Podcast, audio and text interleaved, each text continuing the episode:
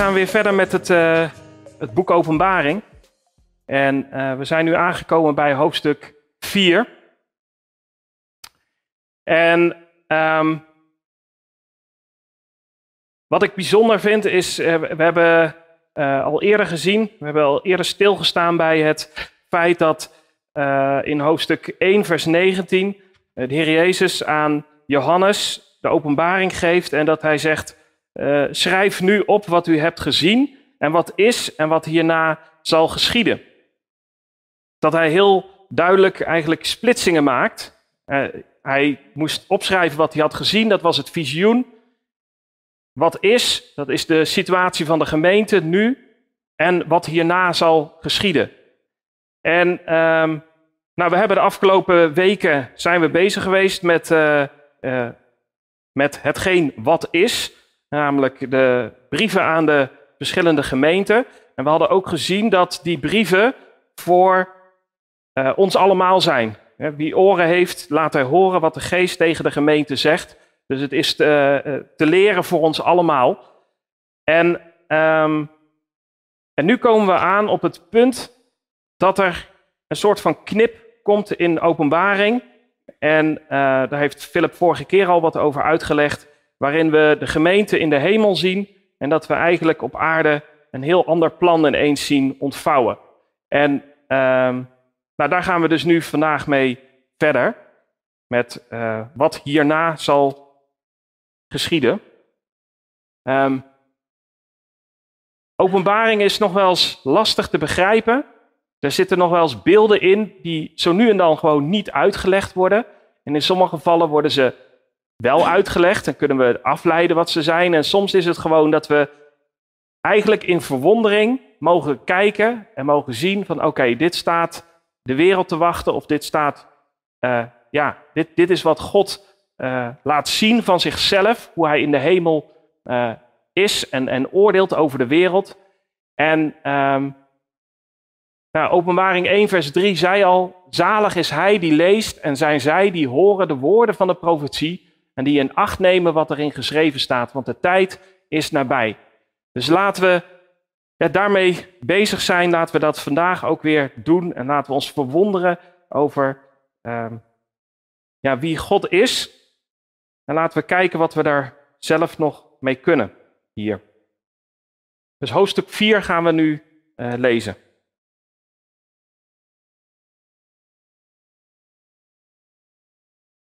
Hierna zag ik en zie, er was een deur geopend in de hemel. En de eerste stem die ik als van een, die ik als van een bazuin met mij had horen spreken, zei: Kom hier, omhoog, en ik zal u laten zien wat hierna moet geschieden. En meteen raakte ik in geestvervoering, en zie, er stond een troon in de hemel, en op de troon zat iemand. En hij die daar zat, zag eruit als de stenen jaspis en sardius. En er was een regenboog rondom de troon die eruit zag als een smaragd. En rondom de troon stonden 24 tronen. En op de tronen zag ik de 24 ouderlingen zitten, bekleed met witte kleren en met gouden kronen op hun hoofd. En uit de troon kwamen bliksemstralen, donderslagen en stemmen. En er stonden zeven vurige fakkels te branden voor de troon. Dit zijn de zeven geesten van God. En voor de troon was een glazen zee als kristal. En in het midden van de troon en om de troon heen waren vier dieren, vol ogen van voren en van achteren. En het eerste dier leek op een leeuw, het tweede dier leek op een kalf, het derde dier had het gezicht als van een mens, en het vierde dier leek op een vliegende arend. En de vier dieren hadden elk voor zich zes vleugels rondom, en van binnen waren die vol ogen. Ze hadden geen rust en zeiden dag en nacht: Heilig, heilig, heilig is de Heere God, de Almachtige, die was, die is en die komt. En telkens wanneer de dieren heerlijkheid, eer en dank brachten aan Hem die op de troon zat en die leeft in alle eeuwigheid, wierpen de 24 ouderlingen zich neer voor Hem die op de troon zat, aanbaden Hem die leeft in alle eeuwigheid en wierpen hun, hun kronen neer voor de troon en zeiden: u bent het waard, heren, te ontvangen de heerlijkheid, de eer en de kracht. Want u hebt alle dingen geschapen en door uw wil bestaan zij en zijn zij geschapen. Bijzondere inkijk in de, in, in de, in de hemel. En ehm, ja, ik denk dat we er gewoon een beetje vers voor vers doorheen zullen gaan en kijken wat, eh, wat kunnen we daarmee en eh, wat zien we gebeuren.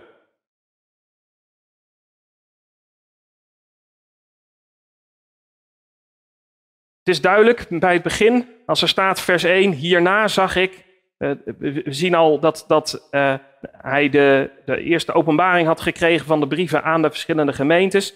En daarna kwam dit. Hierna zag ik en zie, er was een deur geopend in de hemel.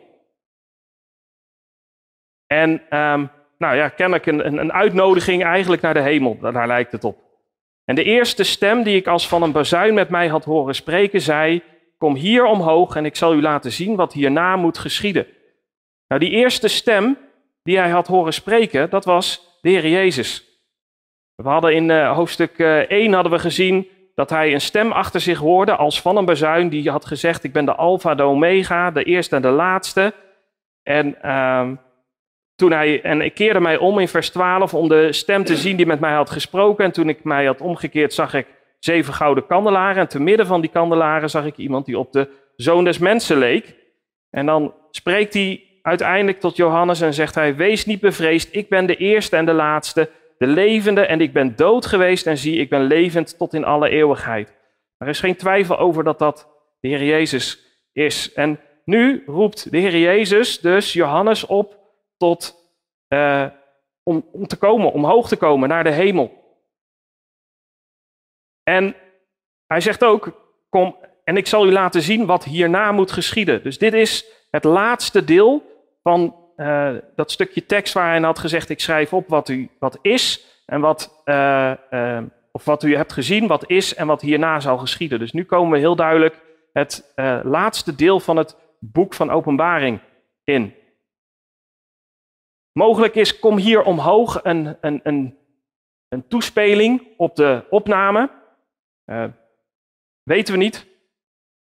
Uh, maar het opvallende is wel dat we, uh, dat zullen we zo meteen zien, dat die 24 ouderlingen, die we zien, dat die waarschijnlijk de gemeente vertegenwoordigen.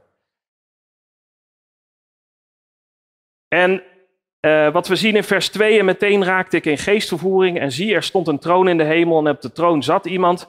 voor degene die dit, die twee de, de tweede Korintherbrief al eens gelezen hebben, daar beschrijft Paulus op een gegeven moment uh, ook iemand die opgaat uh, gaat tot in de hemel, tot in de derde hemel. Um, daar heeft hij het waarschijnlijk over zichzelf. En daar zegt hij ook van ja, ik weet niet of het in het lichaam was of in de geest, maar God weet het. En, en ook hierin wordt niet beschreven hoe dit nou precies gaat, maar ineens hebben we een inkijk in de hemel. En hij, we zien een troon en we zien iemand op die troon zitten. Nou, de vraag die je dan echt meteen kunt stellen is van ja, wie is die iemand. En dan zien we dat uh, in vers 3, en hij die daar zat, zag eruit als de stenen jaspis en sardius. En er was een regenboog rondom de troon die eruit zag als een smaragd. Ik denk dat wat we hier zien, dat dit God de Vader is, die hier op de troon zit. Um, verderop, als we uh, in hoofdstuk 5 gaan kijken, dan zien we het lam, de Heer Jezus, zien we voor de troon zijn. We zien in, uh, uh, we zien in dit gedeelte ook de zeven vurige fakkels. de Heilige Geest zien we ook voor de troon staan. Dan blijft er één persoon over van de drie eenheid en dat is God de Vader die hier op de troon uh, zit. En dit is zo schitterend dat Johannes eigenlijk geen, ja, ja hij, hij, hij probeert het maar te omschrijven en hij omschrijft het met twee stenen. Met een jaspis en een sardius. Nou, wat we weten van de jaspis is in uh, openbaring 21 dat het een kristalheldere steen is. Dus uh, mogelijk een beetje zo'n diamantachtig iets. Um, en sardius is een robijn. Het, het, het, het woord zelf heeft al uh, in zich bloedrood. Dus een bloedrode steen. En ehm, Johannes zegt van ja, zo zag degene die op die troon zag zat, zag er zo uit.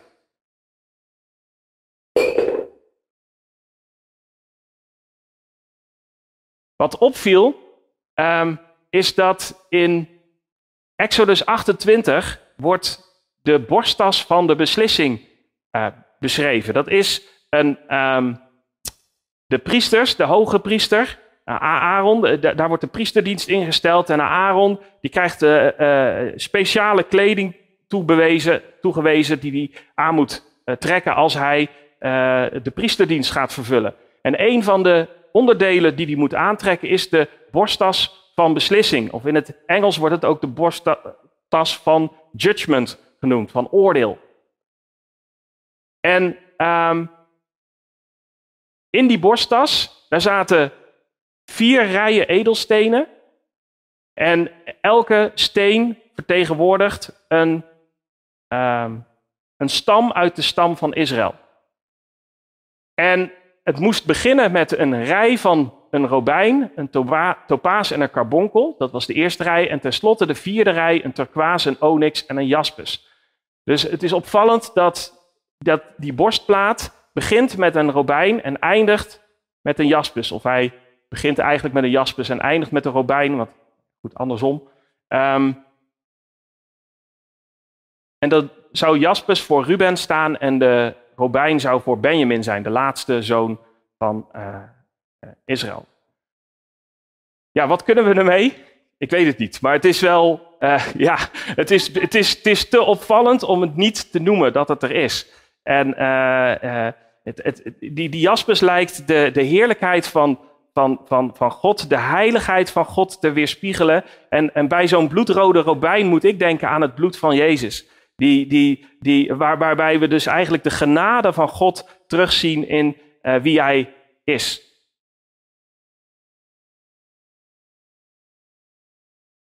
We zien nog iets. We zien een regenboog rondom de troon. En waar doet een regenboog je aan denken? Wat zeg je? Ja, het, het verbond, inderdaad. Het verbond met Noach. Alleen we vergeten wel eens, het is niet alleen het verbond met Noach, het is het verbond met alle levende wezens. In Genesis 9 vinden we dit terug.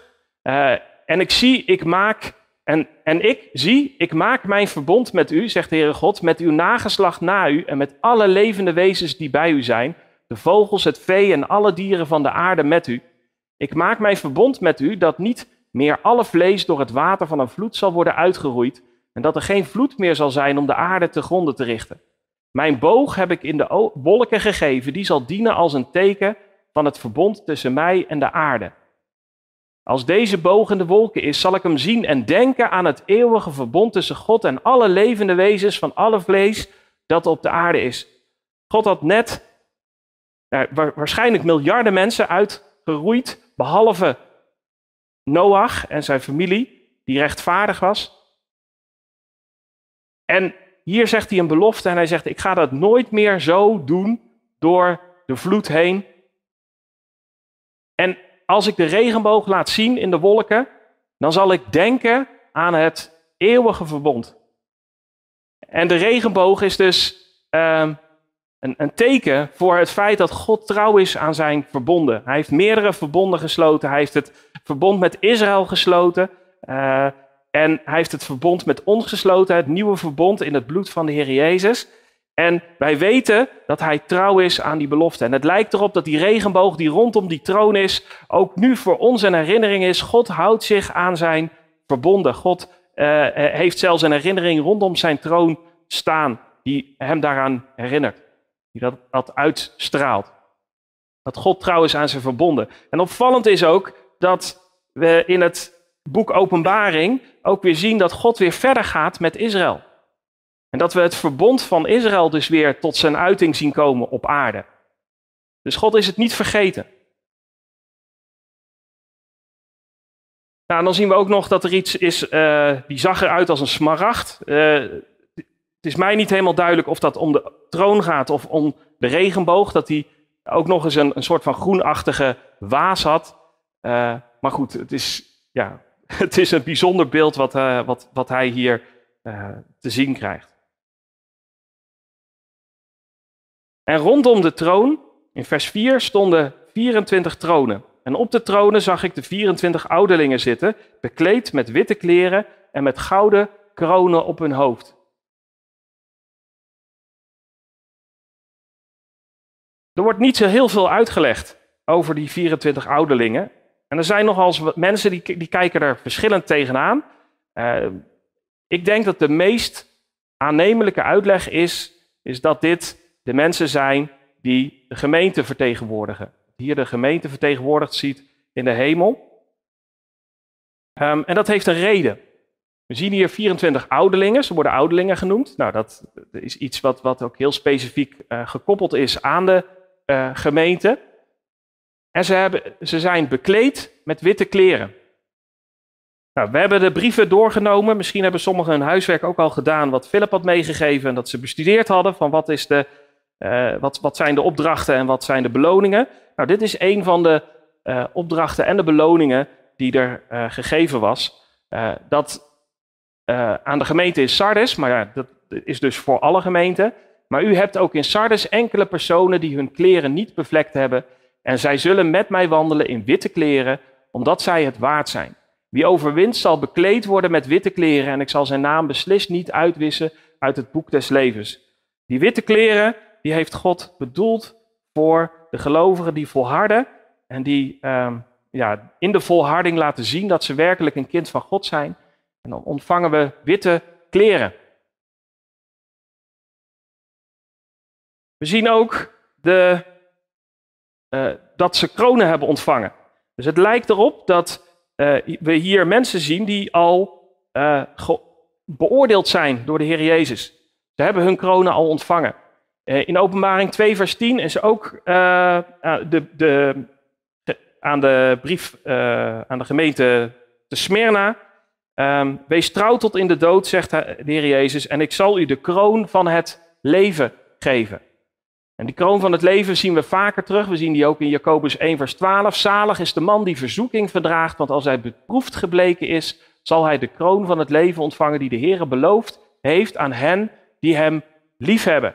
Hier zien we ook weer, de, de, de liefde voor de Heer Jezus is uh, belangrijk. Um, en in 2 Timotheus 4, vers 8 zien we dat ook. Verder is voor mij weggelegd de krans van de rechtvaardigheid die de Heer, de rechtvaardige rechter, mij op die dag geven zal. Niet alleen mij, maar ook allen die zijn verschijning hebben liefgehad. We zien in dit gedeelte van openbaring, zien we, en de, de, rest van openbaring ook, zien we dat het in de hemel volledig om God draait. En um, wij, wij, wij, wij, wij, hebben, wij moeten hem lief hebben daarin. En um, hier zien we dat we de kroon van het leven ontvangen als we um, ja, hem lief gehad hebben en als wij trouw zijn tot in de dood. Nou, die 24 ouderlingen die lijken die kronen al ontvangen te hebben. En ze hebben ook tronen gekregen om op te zitten. Dat zien we ook terug in openbaring. Wie overwint zal ik geven met mij te zitten op mijn troon, zoals, ik ook, zoals ook ik overwonnen heb en mij met mijn vader op zijn troon gezet heb. Openbaring 3, vers 21. En openbaring 1 vers 6, hem die ons heeft liefgehad en ons van onze zonde gewassen heeft in zijn bloed en die ons gemaakt heeft tot koningen en priesters voor God en zijn vader. In openbaring 5 zien we die ouderlingen nog een keer terugkomen en daar zingen ze een lied. En nou, dat, daar gaan we de volgende keer op komen. Um, dus een, een, kleine sneak preview. Um, en daar zingen ze een lied voor het lam dat geslacht is. Zij zongen een nieuw lied en zeiden: U bent het waard om de boekrol te nemen en zijn zegels te openen, want u bent geslacht en hebt ons voor God gekocht met uw bloed uit elke stam, taal, volk en natie. En u hebt ons voor onze God gemaakt tot koningen en priesters en wij zullen als koningen regeren over de aarde.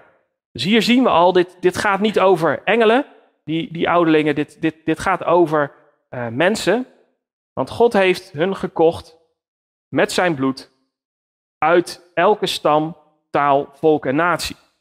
En dat triggerde mij, want in Matthäus 24, vers 14 zien we dit terugkomen. En dit evangelie van het koninkrijk zal in heel de wereld gepredikt worden tot een getuigenis voor alle volken en dan zal het einde komen. Ook in Matthäus 24 zien we een knip waarin we ineens de, uh, een, een, een verloop weer met Israël. Dat God weer verder gaat met Israël. Zien we ineens weer uh, specifieke profetieën die gericht zijn op Israël. En die, die knip vindt daar in Matthäus 24, vers 14 plaats. Philip heeft daar ooit uitgebreid over gesproken een hele serie van preken, dus die kun je online bekijken. Um, maar dit lijkt dus al plaatsgevonden te hebben hier, op dit moment in openbaring. Want zij spreken erover, wij zijn gekocht uit elke stam, taal, volk en natie. En dan zal het einde zijn gekomen, zegt de Heer Jezus. Nou, we zijn dus nu aan het begin van um, de oordelen van God in Openbaring 4. We staan bij de troon en um, we zien daar 24 ouderlingen zitten. Het getal 24 kunnen we ook nog even over nadenken. Dat is uh, voor de mensen die goed kunnen rekenen, 12 en 12. 12 plus 12.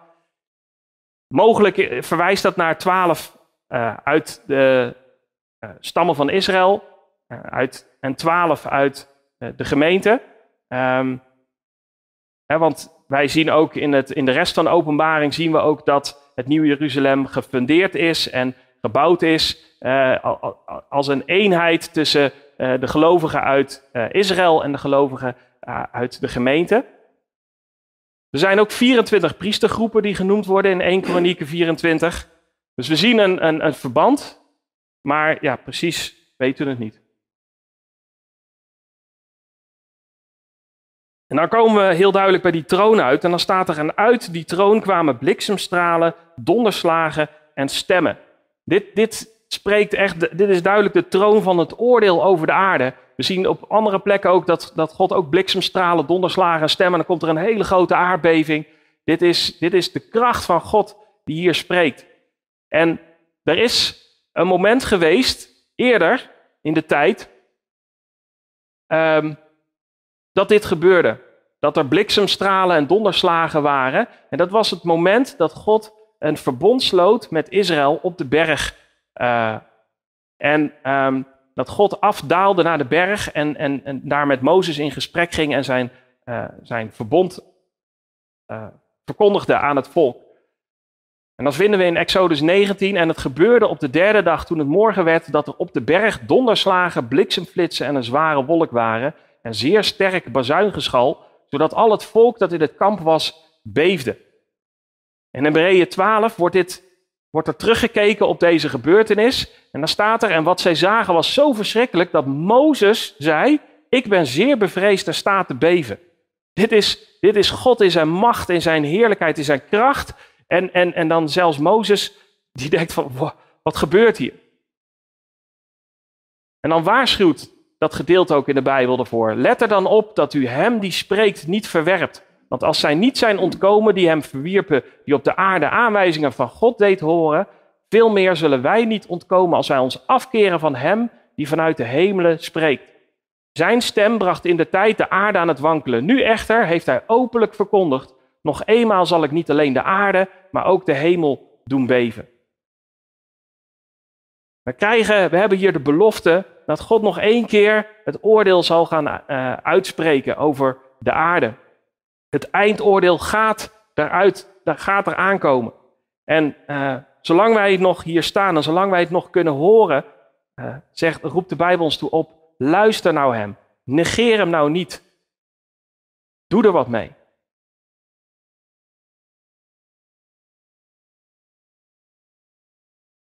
En dan vinden we dat er zeven, uh, in vers 5, en er stonden zeven vurige fakkels te branden voor de troon. Dit zijn de zeven geesten van God. Nou, ook hier zien we weer parallellen met het Oude Testament. Uh, in, in Exodus 25 werd er een opdracht gemaakt om een lamp te maken die in, het, uh, in, in, in de tabernakel moest schijnen. En die moest gemaakt worden uit uh, zeven lampen. En die moest die lampen aansteken en die licht moesten doen verspreiden in de richting van de voorzijde van de kandelaar. En de voorzijde, niet hoe dit werkt, ja zo. De, die moest dan richting de de plek van de toonbroden schijnen. Um, en die verlichten dit hele gebied, uh, uh, ook het, het altaar, daar, daar, daar was de verlichting voor nodig. Dat was de, de, de lamp. Die, en hij moest die maken naar het ontwerp dat God hem op de berg had getoond. We zien in Zacharia 4 zien we zo'n kandelaar weer terugkomen. in een visioen. En dan zie, uh, beschrijft Zacharia wat hij ziet. Ik zie en zie een kandelaar geheel van goud met een olievaatje aan de bovenkant ervan. En daarbovenop zeven bijbehorende lampen met telkens zeven toevoerbuisjes aan de lampen die daarboven zitten. Dan raakt hij in gesprek en zegt hij, ik snap dit niet. En dan komt er een uitleg in vers 10. Die zeven zijn de ogen van de Heeren die over heel de aarde trekken. Dus die zeven geesten van God, de zeven, het getal van de volheid, er is natuurlijk één heilige geest. Dus uh, mogelijk wijst het op een zevenvoudige werking van de heilige geest. Uh, het draait in ieder geval, en we zien in ieder geval heel duidelijk dat dit de heilige geest is. En um, we zien hier ook in Zacharia dat het de ogen van de Heeren zijn die over heel de aarde trekken. En wat die ogen doen, is ook bemoedigend. Eh, in 2 Kronieken 16 vers 9, want de ogen van de Heeren trekken over de hele aarde om zich sterk te bewijzen aan hen van wie het hart volkomen is met hem. Wat een belofte hebben wij, ook als wij zo'n gedeelte lezen over de zeven geesten van God die voor de troon uh, van God staan, is dat wij weten dat uh, God zijn heilige geest over de aarde stuurt om te zoeken over de hele aarde om zich te bewijzen aan hen wie's hart volkomen naar hem toe, naar hem, uh, ja, aan hem toegewijd zijn.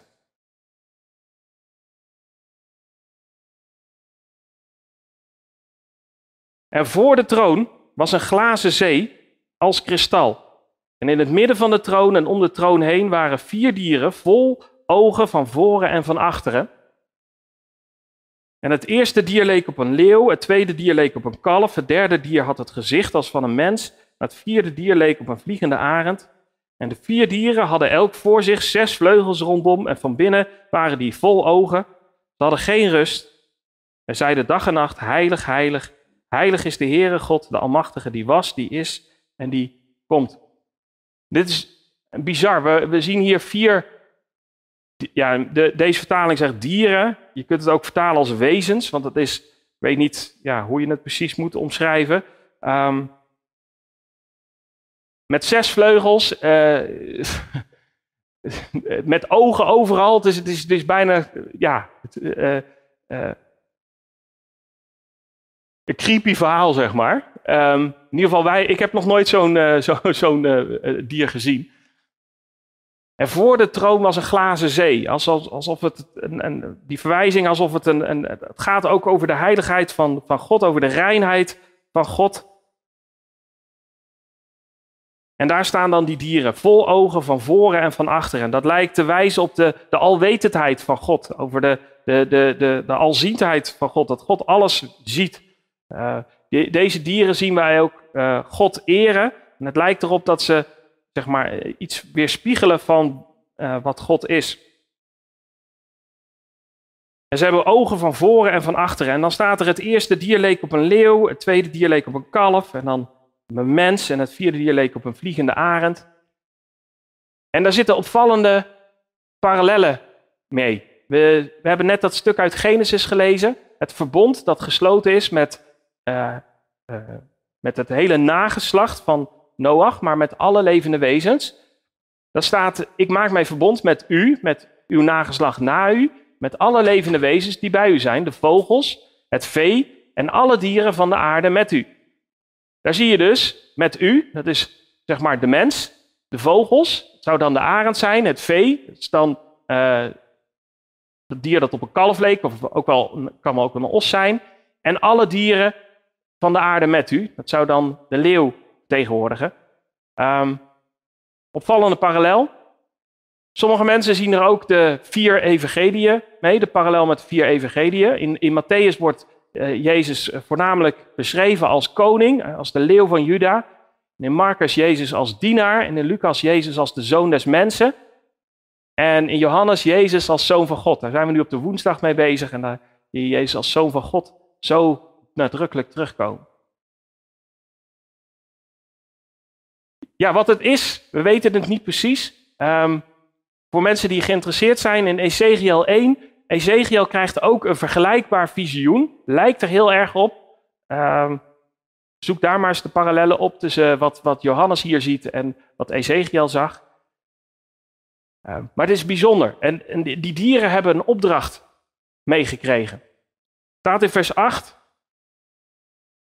Heilig, ze hadden geen rust en zeiden dag en nacht, heilig, heilig, heilig is de Heere God de Almachtige, die was, die is en die komt. Ongelooflijk. God heeft vier wezens rondom hem staan die voortdurend zeggen, heilig, heilig, heilig is de Heer God de Almachtige. Hij is almachtig. Hij is heilig. Dat is wel duidelijk. Hij is, hij is de definitie van heilig. Hij is, hij is uh, apart gezet. Er is maar één als hij. En we zien ook die was, die is en die komt. En, volgens mij is de verwoording die hier staat ook, een, een, een, een, ook weer een waarschuwing voor ons. Let op, het oordeel komt eraan. Maar het is ook een bemoediging. Hij is ook de eeuwige God. Hij was er, hij is er en hij zal er ook altijd zijn. Maar heilig, heilig, heilig. En in 1 Petrus 2, vers 15 tot 16 zegt Petrus, maar zoals hij die u geroepen heeft heilig is, wordt zo ook zelf heilig in heel uw levenswandel. Want er staat geschreven, wees heilig, want ik ben heilig. Als ik daarover nadenk, en, en er zijn daar vier wezens voor die troon van God, die voortdurend roepen, heilig, heilig, heilig is God. En wij hebben dus opdracht meegekregen van God om heilig te zijn zoals Hij heilig is. Heilig in al onze levenswandel. Hoe serieus nemen wij dit? Hoezeer zijn we hiermee bezig? Hoezeer zijn we ermee bezig? Die vier wezens zijn daar voortdurend mee bezig. En, en, en wij.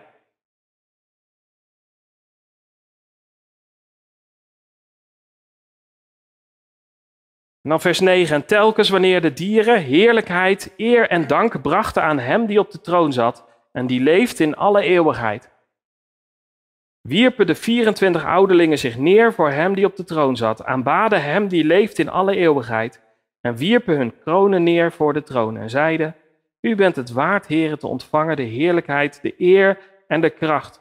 Want u hebt alle dingen geschapen en door uw wil bestaan zij en zijn zij geschapen.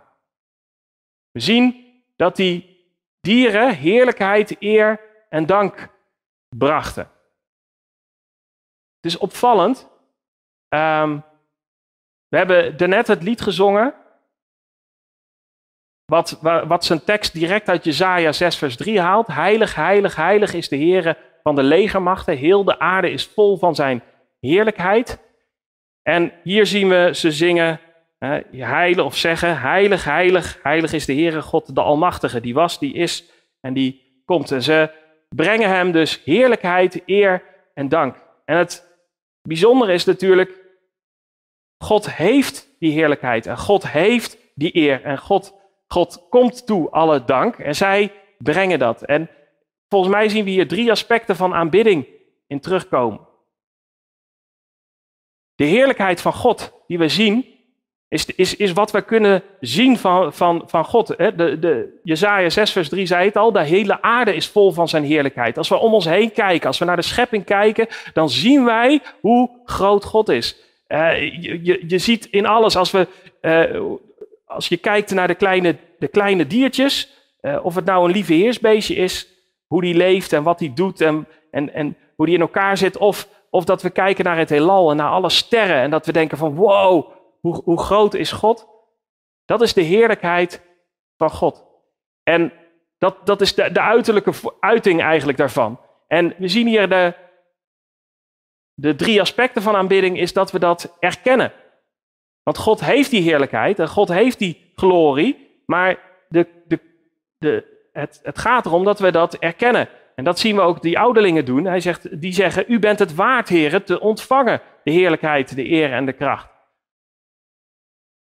En de eer draait om de waarde van God. Dat is gewoon wie hij is. De, de, dat, dat, dat is misschien niet zozeer te zien in de uiterlijke kracht en vormen, maar dat is in wat hij ook gedaan heeft en wie hij, uh, uh, gewoon puur hoe hij is.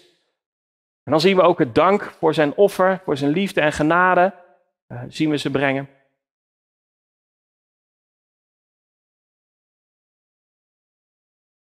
En dan zien we, als ze dat doen, ze dat voortdurend doen, zien we die 24 ouderlingen zich voor hem, die op de troon zat, uh, neerwerpen. En ze wierpen hun kronen neer voor de troon. Dus die kronen die ze net ontvangen hadden, die, ze, die, die lijken, hè, dus onder andere de kroon van het leven te zijn, die ze ontvangen hebben van God, die lijken ze nu voor God neer te leggen en te zeggen, ja maar dit heeft, heeft helemaal niks met mij te maken. Ik heb er niks van verdiend. Dit is, dit, dit is u die dat gedaan heeft. U heeft ons het geloof gegeven. U heeft ons getrokken tot de Vader. En in 1 Korinthe 15, vers 10 zegt, zegt Paulus dit over zijn inspanningen. Hij zegt, door de genade van God ben ik wat ik ben. En zijn genade voor mij is niet te vergeefs geweest. Integendeel, zegt hij, ik heb mij meer ingespannen dan zij allen. Hij zegt van ja, ik heb echt, ik heb mij zo ingespannen, zelfs meer dan andere mensen.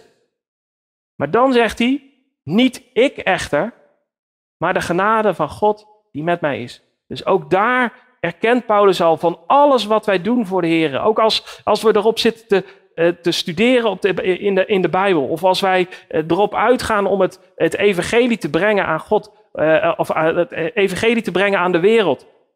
als we de straat op gaan, of als we het aan vrienden vertellen, of, of, of wat dan ook. Als wij proberen God te eren met ons leven.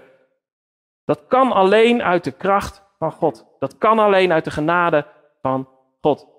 En dat zie je terugkomen is dat zij zelfs de, de kronen die zij ontvangen, waarvan wij weten dat we beloning zullen ontvangen als we in de hemel komen, zullen we beloning ontvangen voor de dingen die we gedaan hebben. De Jezus heeft gezegd, verzamel uw schatten in de hemel.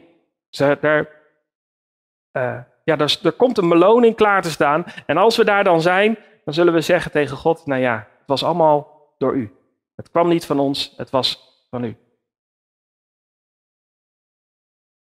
En wat die ouderlingen dan ook zeggen, die zeggen, u bent het waard, heren, te ontvangen. Dus zij erkennen dat, te ontvangen de heerlijkheid, de eer en de kracht. Want u hebt alle dingen geschapen en door uw wil bestaan zij en zijn zij geschapen. Zij erkennen van, God heeft alles gemaakt. Dus God heeft het recht. God heeft nu ook het recht om de oordelen uit te gaan spreken die we in hoofdstuk 5 en 6 en 7 allemaal gaan zien. God heeft het recht, want hij heeft alles gemaakt. En het is niet zo dat iemand hem de opdracht heeft gegeven. Er heeft niemand gezegd tegen hem van, nou goed, ik, ik heb een baas en mijn baas die zegt tegen mij van ja, ik heb dit probleem en dit moet ik oplossen. Dus nou, dan, hè, ik ben programmeur, dus dan ontwikkel ik dat. Dan ga ik programmeren en dan heb ik dat probleem opgelost. Maar zij zeggen hier, nee, God heeft alles geschapen, maar het is ook door uw wil heeft hij het geschapen. God heeft gewoon zelf bedacht, God heeft zelf gewild, ik wil deze schepping, ik wil de mensen hier neerzetten. Ik wil zelf gaan sterven. Ik wil mijn eigen zoon laten sterven voor hun zonde. Dat is allemaal de wil van God.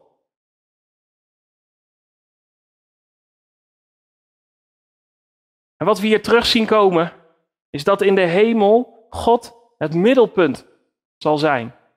Het middelpunt van aanbidding, het middelpunt van eer ontvangen. En als je daarover nadenkt,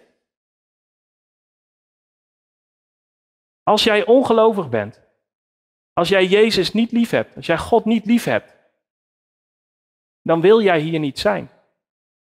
Dan is de hemel voor jou een hel. Waarom? Want het draait er alleen maar om God.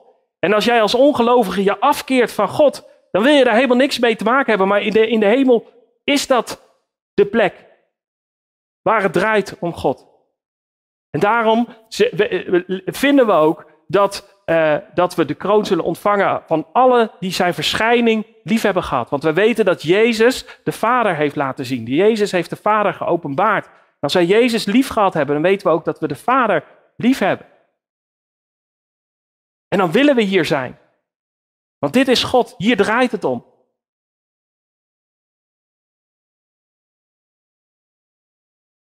De Bijbel zegt in Romeinen 1, vers 18, want de toorn van God wordt geopenbaard vanuit de hemel over alle goddeloosheid en ongerechtigheid van de mensen die de waarheid in ongerechtigheid onderdrukken, omdat wat van God gekend kan worden, hun bekend is. God zelf heeft het hun immers geopenbaard. Want de dingen van Hem die onzichtbaar zijn, worden sinds de schepping van de wereld uit Zijn werken gekend en doorzien, namelijk en Zijn eeuwige kracht en Zijn goddelijkheid, zodat zij niet te verontschuldigen zijn. God is te zien in de schepping. En ik, ik blijf me verbazen. Ik, zie, ik, ik, ik, kreeg laatst weer door iemand een filmpje doorgestuurd. waarin je ziet hoe de DNA werkt. en hoe die hele motor alles uit elkaar trekt. en, en weer in elkaar zet en kopieert. En het is een ingewikkelde computer die ons, die ons hele leven. Die, die blijft werken en die, die foutcorrectie bevat. Dat als er iets misgaat, dan wordt het weer gerepareerd. Het het is een bizar verhaal. En dan zie je in dezelfde filmpje, zie je gewoon weer, zie je ze weer Darwin aanhalen. Dat je denkt van, hoe, hoe kan dit? Je, je, bent, je bent verdwaasd. Je ziet hoe God het gemaakt heeft. Je ziet hoe ingenieus het in elkaar gezet is. Maar zij hebben, hoewel zij God kennen, hem niet als God verheerlijkt of gedankt. Dus daar zie je wat er moet gebeuren. Is we, de reactie van de mens op God, op de openbaring van God moet zijn dat we hem gaan verheerlijken en danken. Dat we zeggen, Dank u wel, God, dat ik u mag kennen. Dank u wel dat u uw zoon heeft gegeven voor mij. Dat, ik, dat, ik, dat, ik, dat de weg vrij is naar u. Dat ik u mag. Uh, dat mijn zonde niet meer in de weg staat. Maar ze zijn verdwaasd in hun overweging en hun onverstandig hart is verduisterd. En dan vinden we in Openbaring 18, vers 7 dat er overeenkomstig de maat waarin zij zichzelf heeft verheerlijkt en losbandig heeft geleefd, Geef haar naar die maat pijniging en rouw. Dit gaat over de oordelen die over de aarde gaan komen en over het, um, in hoeverre dit, er wordt ook uitgesproken dat dit terecht is. De mensen hebben zichzelf verheerlijkt en zijn er losbandig op, op, op, eh, door aan het leven in plaats van dat ze God verheerlijken en danken. En als we daarbij stilstaan, als we zo een inkijkje krijgen in de hemel, dan kan ik niet alleen, kan ik alleen maar ja, onder de indruk zijn van wie God is, hoe heilig is hij, hoe groot God is. En tegelijkertijd hoe liefdevol God is. Dat hij zijn zoon heeft gegeven, dat ieder die in hem gelooft niet verloren gaat, maar eeuwig leven heeft. Dat we niet bang hoeven te zijn voor dit oordeel. Dat er is nog tijd, er is nog kans, er is nog mogelijkheid om je te bekeren tot de levende God, tot de Almachtige God. En Hem te gaan eren nu in jouw leven hier op aarde. En dan mogen we dat voortzetten in de hemel. Maar dan is het iets waar we naar uitkijken. Want als je een christen bent, als jij werkelijk opnieuw geboren bent, dan kijk je hier naar uit en denk je van wauw, wat een moment zal het zijn dat ik, dat ik God mag eren met alles wat ik ben. Dat ik niet meer elke keer dat mijn, mijn, mijn, mijn, vlees in de weg zit. Dat, dat de, de zonden die elke keer weer ons in de weg zitten, dat, we, dat dat ons weerhoudt van God. Nee, dan is er geen rem meer. Dan is het alleen maar voor God. Wat een, wat een vooruitzicht is dat. Amen. Zullen we bidden?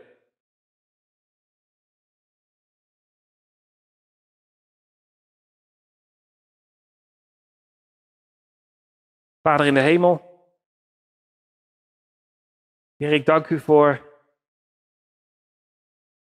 zo'n inkijk in de hemel die we zo krijgen. Door uw woord, door wat we geopenbaard kregen door de Heer Jezus. Dat Johannes heeft mogen opschrijven. Dat, dat we eigenlijk zien dat hij bijna woorden tekort heeft om, om te beschrijven wat hij ziet. En wat een genade dat we u mogen kennen. Wat een genade dat die heilige God, dat u, die zo heilig bent, dat u ervoor gekozen heeft om ons te redden. Door uw zoon te laten sterven voor onze zonden. Heer, we prijzen uw naam daarvoor. Heer, we willen u vragen voor vergeving, voor onze levens, dat die vaak zo op onszelf gericht zijn in plaats van op u.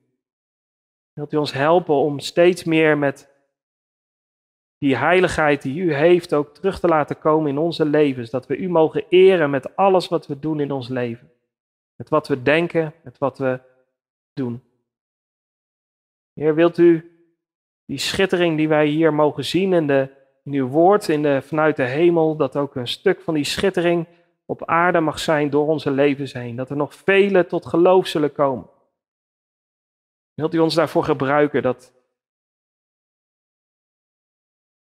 Heer, dat we mensen, de mensen het evangelie mogen vertellen en dat, dat ze het mogen geloven met hun hele hart. Heer, we prijzen uw naam voor wie u bent. We prijzen u. En u komt toe alle heerlijkheid en eer en dank en kracht. De naam van uw Zoon, de Heer Jezus. Amen.